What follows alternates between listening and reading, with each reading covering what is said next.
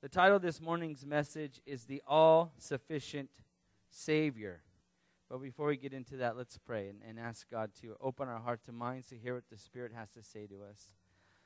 Lord God, again, we're so thankful for all that you give us. We thank you for this church and everyone who's been a part of it and uh, everyone that you will continue to bring in. We thank you for it, Lord God. And we thank you for that promise that the gates of hell will never prevail against your church which we are a part of. And we thank you for that. And we ask this morning, Lord God, as we open your word, I pray that you would open up each and everybody's hearts and minds and eyes, and they would hear and see, Lord God, what you are saying to them and to me. And we ask this in Jesus' name. Amen. Well, uh, John chapter 1, we're going to begin in verse 35, but before we do that, I was looking up the word sufficient. You've probably heard of that before. Uh, the word sufficient in Webster's dictionary says it's enough to meet the needs of a situation or a proposed end. So it's having enough. But it's more than just having enough, and it's more than just having what's adequate to briefly meet a requirement. Rather, it's what's necessary and desirable. And that's important. What's necessary and desirable we live in a culture where maybe we need, a, we always feel like, including me, I include myself, that we need a little more. This morning I was thinking about that as I was at Starbucks studying. Uh, you know, Starbucks has a tall, the grande, and the venti for just regular coffee. And for those of you that can't get enough, they have the, what's the other one? Those of you that order that one, the Trenta. Right. And uh, so I get a tall, but I get it in a grande cup. This is how you get over on Starbucks right here. Because, you know, because if you ask room for cream, then they lower your coffee. So here's the trick you order a tall coffee in a grande cup. But sometimes you get that barista that's trying to be sneaky, and they're like, I see you trying to get over on me. They make it, they're like measuring it out perfectly. But I say, you know what? I'm, I'm here for a couple hours. I'm getting a free refill, so you could short me all you want. I'm getting two or three more cups because that cup's not sufficient. I need more. I need more than that. What's necessary, it's not necessarily, it's desirable, but it's not necessary. It depends how, long, how, how early you get up, right? Or how busy your day is. But again, we live in a culture where it's always a little bit more. A little bit more. We need a little bit more. You know, when you go to a fast food restaurant, they ask you, do you want the regular or the large upgraded? I'm, I'm like, just, I think the regular is fine. I mean, I don't know the largest tube. And even for little kids now, they have little kids' meals, and they're even like supersized. It's crazy. Our culture is always bigger and better. And as I thought of that with my relationship with Christ, do I always think I have enough Jesus, or could I have some more? And is Jesus, Jesus sufficient in my life, or do I have to have something else? This morning, as we look at the story where Jesus interacts with his future disciples, I think they get an idea that this is Jesus is sufficient. He's all that I need. He's all that's necessary and desirable. And so I hope this morning as we read through it and I talk about it that you see that and come to that conclusion for yourself that Jesus is your all sufficient Savior. He's more than just enough. He's more than just meeting a requirement. In your life, He's all that's necessary and desirable. So, with that said, let's look at the story this morning. And we're going to look at it in four different chunks. Each moment that Jesus interacts with people, we're going to stop there and talk about it. And about, in particular, going to focus on what he says to each and every one of these people and what that means and how it pertains to you and to me in our own life. So the story begins in verse 35 as we've been studying. John the Baptist and the Gospel of John has been pointing and directing people to Jesus, this coming Messiah. And finally, now, Jesus comes onto the scene, and that's where we pick up in verse 35. It says, Again, the next day, John was standing with two of his disciples, and he looked at Jesus as he walked and said, Behold, the Lamb of God. The two disciples heard him speak, and they followed him. And Jesus turned and saw them following and said to them, What do you seek? they said to him, Rabbi, which translated means teacher, where are you staying? He said to them, Come and you will see.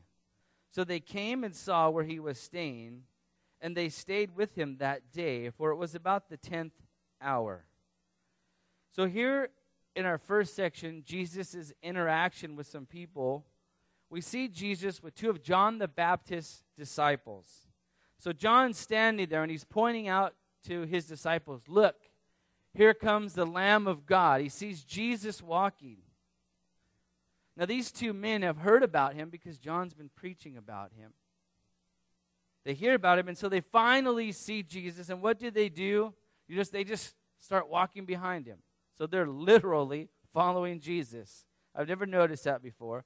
So Jesus is walking. I'm sure he walks different than this, but he's walking.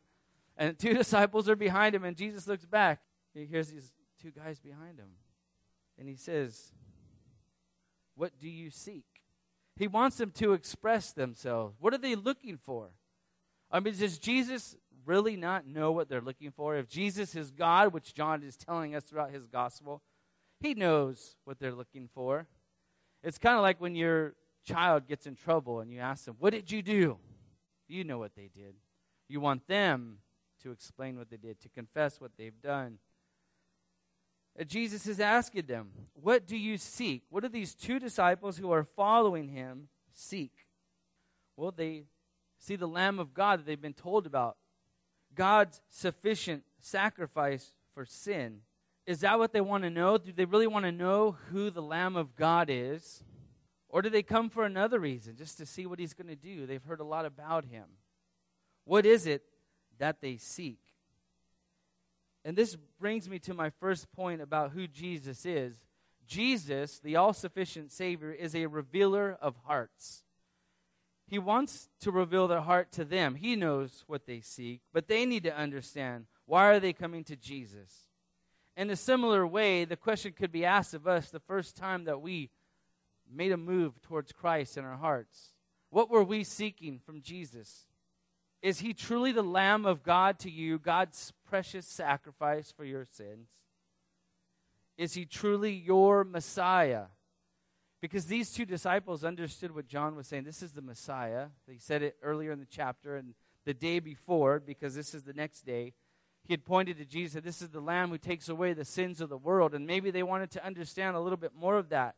And what about you?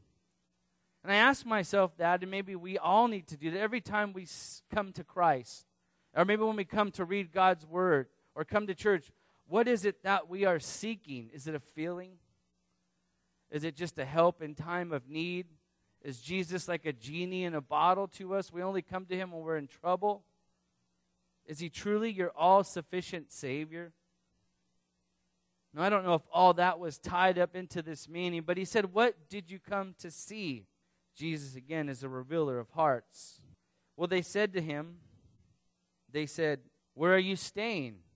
That was their answer. Where are you staying? They didn't answer what they came to see. They said, Hey, where are you staying? Probably because as they're walking on the road, maybe they wanted to seek a little more time with Jesus alone, privately, where they're not distracted, because maybe there were a bunch of people following him, and Jesus spotted these two men and spoke to them specifically, even though there were a bunch of people around. Whatever it was, it says they went with Jesus because he said, Come and see, and they stayed the whole day with him. He says, Come, you're going to see where I'm staying. So, this is my second point that Jesus res- reveals himself to those who truly seek him.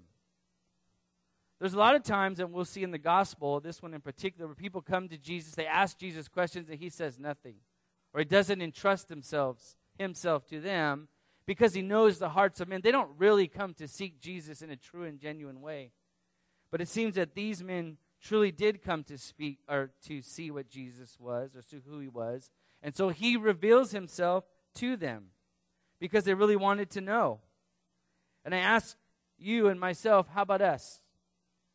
Do we really want to know who Jesus is? Do you spend time with Jesus to get to know who he is? Who is he? in addition to spending time with Jesus, what's going to happen, and we talked about this last week, the more that we spend in God's Word and discover who Jesus is, we'll develop a desire to not only to know Him more, but to share him with other people. And that's exactly what you're going to see in this morning's message. Is every person that came in contact with Christ, as soon as they were done with him, they went and they got somebody else to tell them about Jesus. Maybe about what they learned or what they saw, or they said, You got to come see this guy. And this is exactly what happens as we move on in our story with Andrew.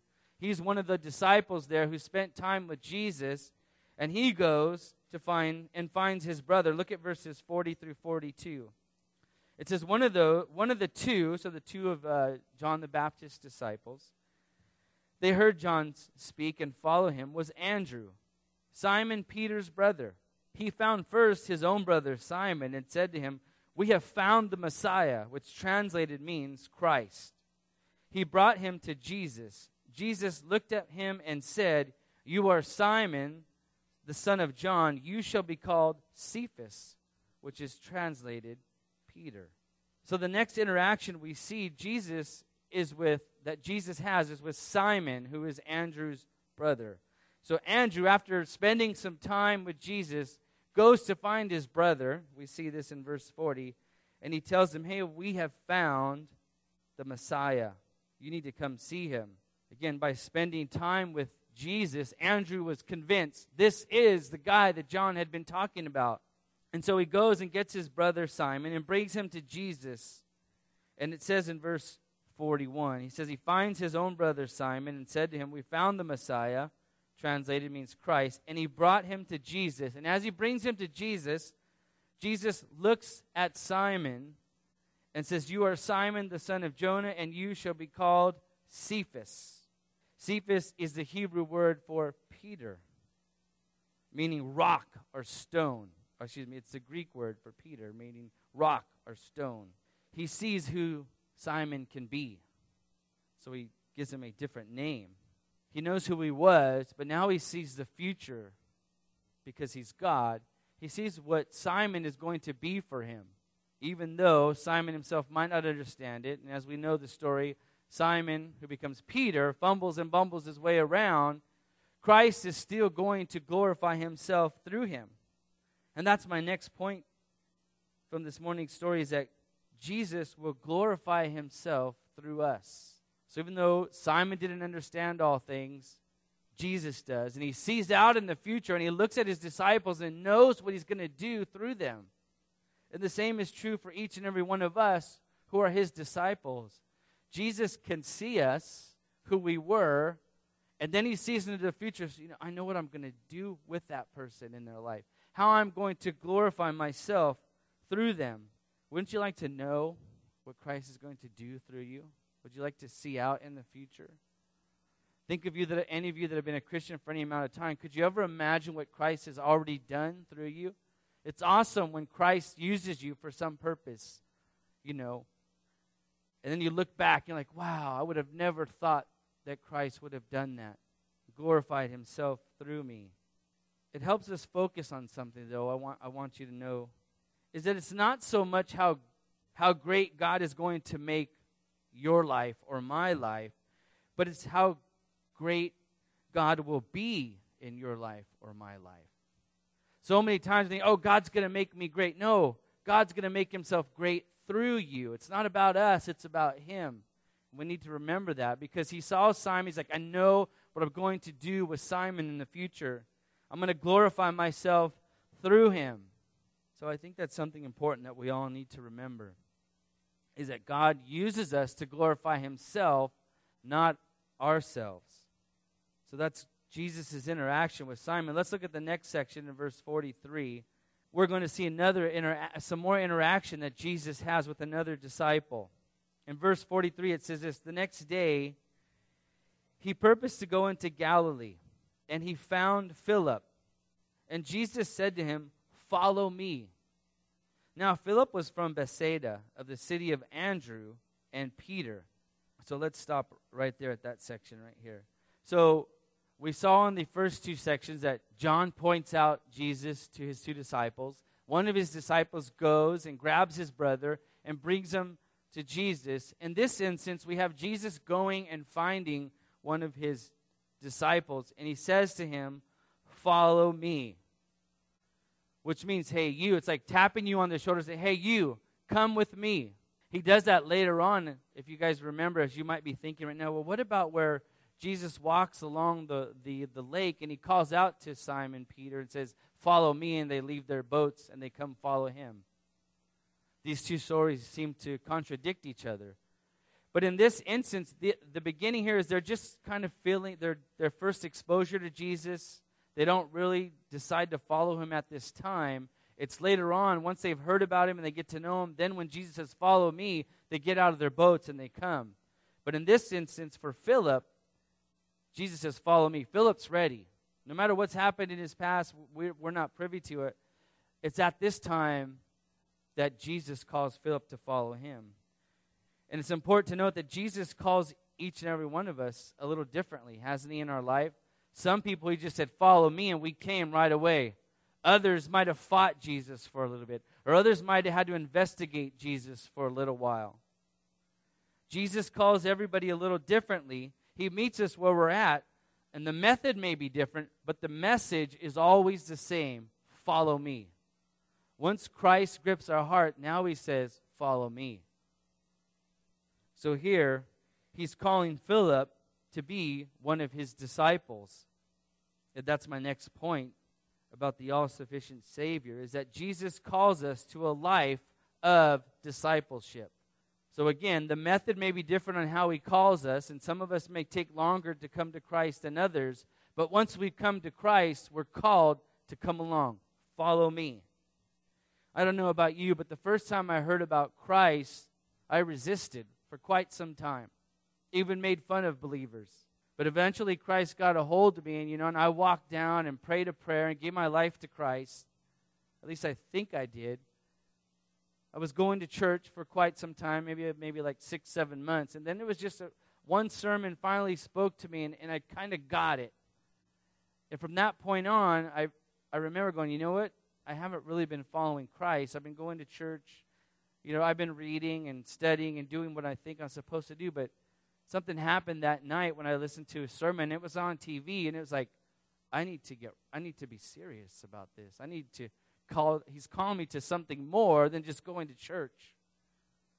And that happens for each and every one of us at some point in life. Sometimes it happens right away, right? You see people totally, radically transformed the first time they hear about Christ.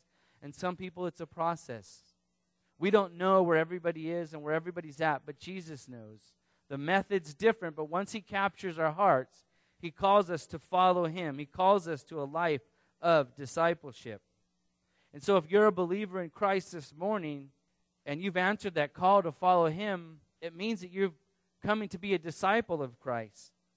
You're coming to follow along with Jesus. So, just like Andrew did, Philip also wanted to share what he had learned about Christ, which takes us to verse 45 in our story. It says, Philip, so after he was called to follow Christ, it says in verse 45, Philip found Nathanael and said to him, We have found him of whom Moses in the law and also the prophets wrote, Jesus of Nazareth, the son of Joseph.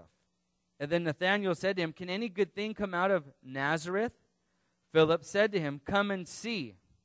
So here, like I said, Philip, like Andrew, hears about Jesus, decides to follow him. He says, This is the guy that I've been waiting for. He's the one that's been told by the prophets and the law of Moses. And he goes and tells that to Nathaniel. He says, Nathaniel, hey, the guy's here that we've learned about all our lives or in the past. And Nathaniel, you see that he kind of says, Well, can anything good come out of Nazareth? Many commentators believe that these two cities had rivals. They were rival cities. You know, think of maybe like New York and New Jersey, you know. New Yorkers would be like, can anything good come out of New Jersey? And the, the guys in New Jersey would probably be the same. I, I don't know of anything here. I, mean, I don't want to make fun of Norco because we're in the city of Norco. So I live in Corona, so it's a little different. But it was rival cities. Like, is the Messiah supposed to come out of there? Was that prophesied? And what does Philip say? Hey, come and see. Come and see. That's the one thing that I love about Christianity is there's nothing to be afraid of when people question you about it. Have them go check it out. Come and see if it's true. For 2,000 years, people have tried to deny Jesus as the Christ, and for 2,000 years, it hasn't been done. So come and see it. When anybody challenges you on your faith, have them go check it out. Go read for yourself. Come and see. And that's exactly what Nathaniel does, and that leads us to the next section in verses 47 through 51 as we conclude the section. It says this. So Nathanael went and saw goes out to see him, and Jesus saw Nathanael coming to him, and he said to him, Behold, an Israelite indeed, in whom there is no deceit. Nathanael said to him, How do you know me? Jesus answered and said to him, Before Philip called you, when you were under the fig tree, I saw you. Nathanael answered him, Rabbi, you are the Son of God. You are the King of Israel. Jesus answered and said to him, Because I said to you that I saw you under the fig tree, do you believe? You will see greater things than these. And he said to him, Truly, truly, I say to you, you will see the heavens open and the angels of God ascending and descending on the Son of Man. So there's a few things here I want to point out. So Nathanael starts walking towards Jesus. And Jesus sees Nathanael and he says, Behold, an Israelite in whom there is no deceit. You see, Jesus knows the character of Nathanael, is what's, what we're seeing here. And that's a point that I want to bring up too in, the, in our all sufficient Savior, is that Jesus knows our true character. And you could tell this is what's happened because Nathanael says in response to this, How do you know me? You know, saying that I'm not like a deceitful person is what Jesus, he's not a deceitful person. He knows his character. And Nathanael goes, how do, you, how do you know that? How do you know that about me? And Jesus tells him, Well, I saw you when you were sitting under the fig tree. Before, before Philip went over to you. Which leads me to another point is that Jesus has divine knowledge. He knows our character. He knows our past. He knows what's going on. And just because Jesus said these things, Nathanael says, Rabbi, which means teacher, you are the Son of God. You are the King of Israel. You are the person who Philip just told me you are.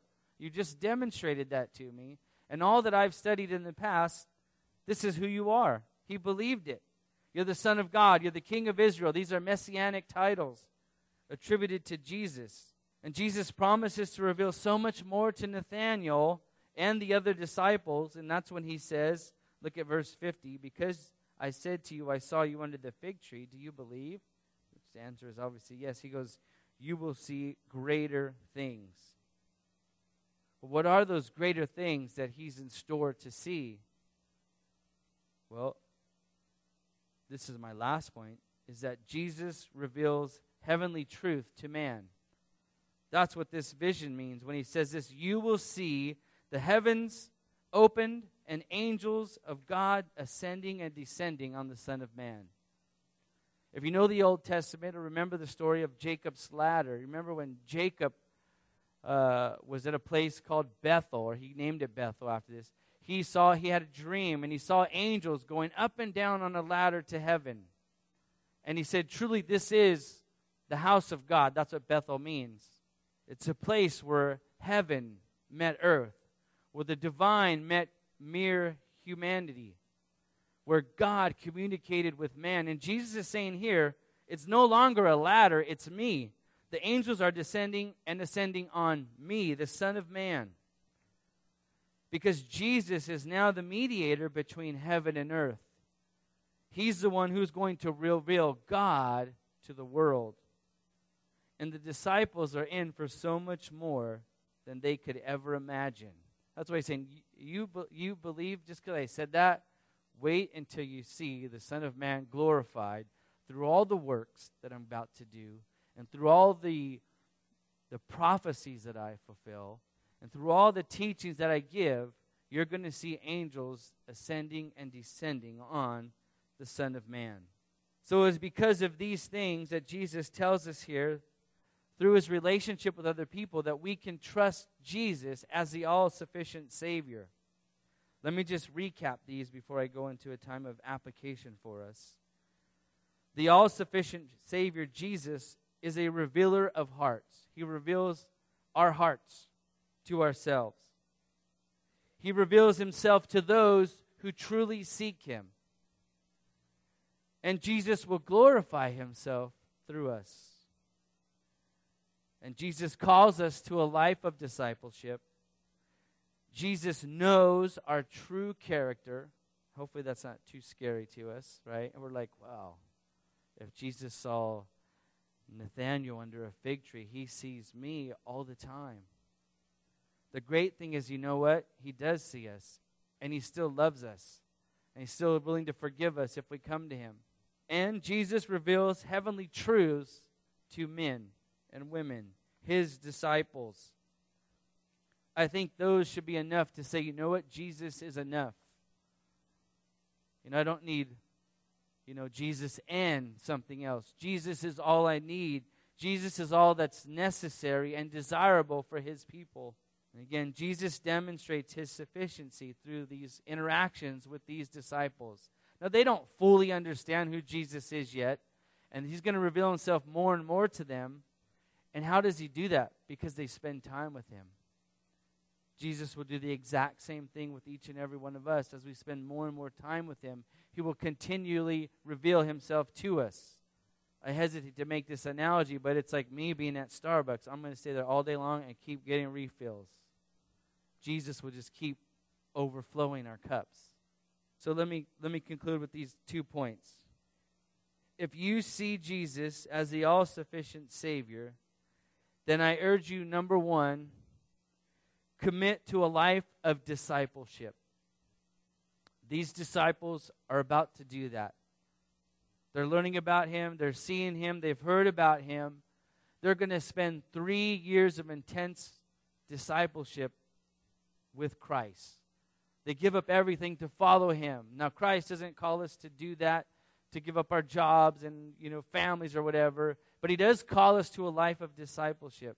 We have the great ability of having and blessing of having God's word with us. We have the ability to study it in so many different ways. Let us take advantage of it so that we can get more and more of Jesus as he reveals himself to us more and more. And we can really see the angels ascending and descending on the Son of Man. God speaking to us through his word. So I, I urge you, brothers and sisters, to commit yourself to a life of discipleship in Christ. I don't know how many times maybe you've thought this of yourself as you read the scripture, like, I've never seen that before. Or depending what's going on in your life, God reveals something different to you in Scripture this time. I, I've been a believer now for, uh, I don't know, I, I can't even remember now, a long time. I think over 20 years, maybe. Something like that. Yeah, since I was 19, so. Yeah, over 20 years. And I still feel like I don't, like I, I read things for the first time again. It's so cool. It's the cup never gets full of learning about Jesus. And, and there's nothing greater than becoming a disciple of Christ and learning more and more and more about Him. And learning more from my brothers and sisters who get insight and share and pour into you what they have learned. It's a life of discipleship that we're committing to. Jesus put his hand on us and said, Come and follow me. He doesn't put his hand on you and say, Hey, I forgive you, and just leaves you there. No, he says, Hey, let's go. Come along with me. It's a life of discipleship. Secondly, if you see him as the all sufficient Savior, then I urge you to commit to tell others about this all sufficient Savior. Just like these disciples, Andrew, uh, Philip, John the Baptist, they pointed people to Jesus. They went and grabbed their relatives, their friends, and brought them to Jesus. As we discover who Jesus is and get to know him more, I think he puts that burden in our hearts is we want to see other people know him. Now that doesn't mean that hey, you need to know the you know the Bible forward and backward and be able to, you know, answer every argument. But we bring people to Jesus by living out our life in front of them. Maybe, maybe it's bringing them to church. Maybe it's an opportunity to pray for them and tell them about the Lord, or, or taking them to somebody else to hear about Christ. But I really believe the more and more we learn about Christ and we know Christ and who He is and what it means to know Him, that we, we should have that burden to tell other people about Him, to share Christ with other people. And maybe it literally means you have to grab your brother and bring him to church or bring him to Jesus, wherever that may be. And you could start by next weekend saying, Hey, brother, come see Jesus and have a taco. There's a little opening for you. You know, I know I'm going to do it. I'm going to commit to doing that, inviting some people that I know to come and celebrate with us, knowing that, you know what? The gospel is going to be presented, God's word is going to be preached, God's word is going to be glorified through worship and singing and prayer. And it's just a way, a little glimpse for other people to see Jesus. Because Jesus now uses you and me to reach other people. I mean, I wish he would like pull back the heavens and just speak to my friends and family members. But he chooses to use you and me. Or pray for other people to become, come in your friends and family's lives that will speak about Christ to them, whatever it is. And never, ever give up. And I would say this in closing if you still doubt the sufficiency of Jesus, then I urge you, like Philip urged Nathanael, to come and see. Come and see who Jesus is. Don't just brush it off. If Jesus says who he really if Jesus is who he says he is, then you owe it to yourself to, to find out if that's true. If it's not, you have nothing to lose. But if it's true, you have everything to lose. So, with that, let's pray. Lord God, we thank you so much for.